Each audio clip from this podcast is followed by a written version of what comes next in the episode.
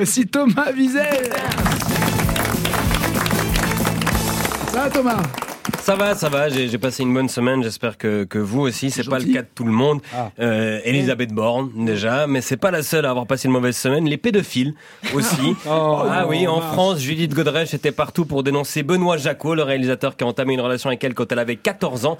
Et aux États-Unis, la justice a publié 180 noms liés au réseau de trafic sexuel de filles mineures mené par Jeffrey Epstein, qui s'est suicidé en prison en 2019. Ça remonte un peu l'ambiance de cette émission. Ils ont aussi sorti plusieurs photos de suspects avec des filles en petite tenue sur son île privée. Alors pour les pédophiles qui nous écoutent, non, je sais pas où trouver les photos. Je sais qu'il n'y a pas de pédos qui nous écoutent. On est programmé au même horaire que Morandini. Pour les autres, si le nom Epstein ne vous dit rien, alors vous n'êtes pas beaucoup allé sur Internet ces 5-6 dernières années. Je crois qu'il faut éteindre et rallumer la box. Jeffrey Epstein est un richissime homme d'affaires américain accusé d'avoir mis sur pied un réseau de trafic sexuel d'adolescentes qui l'engageaient pour faire des massages avant de leur faire miroiter des carrières dans la mode et le cinéma pour ensuite coucher avec et les offrir à une myriade d'hommes puissants dans son manoir à Manhattan, sur son île privée ou dans son jet. Jeffrey Epstein, c'est un peu ce qui serait arrivé si Gabriel Matzneff avait vendu mille fois plus de bouquins. Et Epstein faisait pas tellement dans la subtilité, il a appelé son jet privé Lolita Express, d'après le livre de Nabokov, et il a acheté une île dans l'archipel des îles Vierges. Voilà, tu m'étonnes que ça lui ait plu. Non. Cinq ans après sa mort, il reste plein de zones d'ombre dans l'affaire. Par exemple, comment a-t-il battu sa bâti pardon, sa fortune de 500 millions alors qu'il semblait ne jamais travailler? Je suis sûr que ça intéresse nos éditeurs et les chroniqueurs aussi. Alors, malheureusement, c'était sans doute euh, la vente des services de ces masseuses et le chantage exercé sur les clients. Donc, c'est encore plus rentable que le bitcoin, mais moins légal. Comment a-t-il pu faire pour faire un truc si interdit de façon si peu secrète pendant aussi longtemps sans être enfermé, ça fait quand même beaucoup de double 6 pour sortir de prison. Une partie de la réponse se cache peut-être dans la liste de ces carnets d'adresses, 180 noms parmi les personnalités les plus puissantes de la planète publiés officiellement cette semaine, dont beaucoup avaient déjà fuité. Alors certains noms sur la liste n'ont que peu d'implication dans l'affaire, mais on comprend que ça agite les adeptes des théories du complot parce qu'il y a tout ce qu'ils aiment. hein. Bill Gates, Bill Clinton, des gouverneurs, des milliardaires, le tiers de Hollywood, le directeur de la CIA, des juifs, Donald Trump, une Rothschild. C'est pas un carnet d'adresses, c'est un discours de Francis Lalanne. Lui, il a eu la liste, il a eu une érection pendant 48 heures. Il manque plus que le vaccin, la 5G, les Illuminati et la preuve que la famille royale britannique c'est en fait des lézards et on frôlait l'hémorragie interne.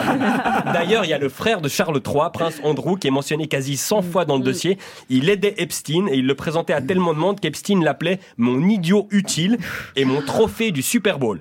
Il y a des photos de lui avec Epstein et des victimes de trafic sexuel qu'il accuse de viol et pour essayer de se défendre, il a donné une interview à la BBC où il dit qu'il est innocent parce que son accusatrice dit qu'il a transpiré pendant l'acte et qu'il ne transpire plus depuis un accident pendant la guerre des Malouines en 1982.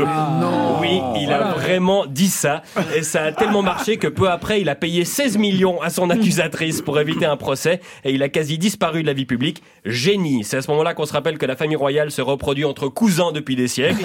voilà ce que ça donne. Dans le carnet d'Epstein, il y avait aussi les Avengers du détournement de mineurs, Woody Allen, Michael Jackson et le pape Jean-Paul II.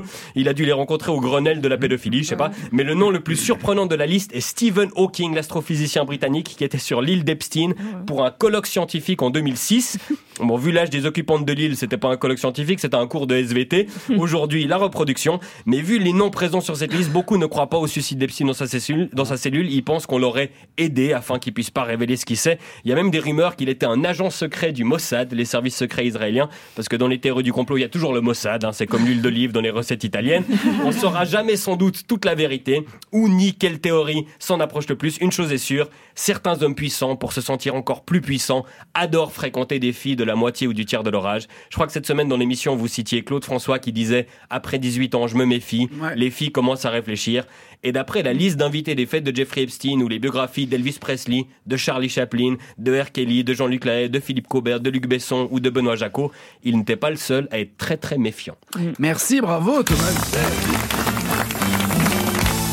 On parlait de l'humour qui partait de faits réels, c'est exactement ce que Thomas Wiesel vient de, de- de prouver en le racontant. Et il est où et quand Thomas Wiesel Ah, bah voilà, quand même, la vraie question. Le 19 à Mézières-les-Messes, le 25 à Bordeaux, le 26 à Tours.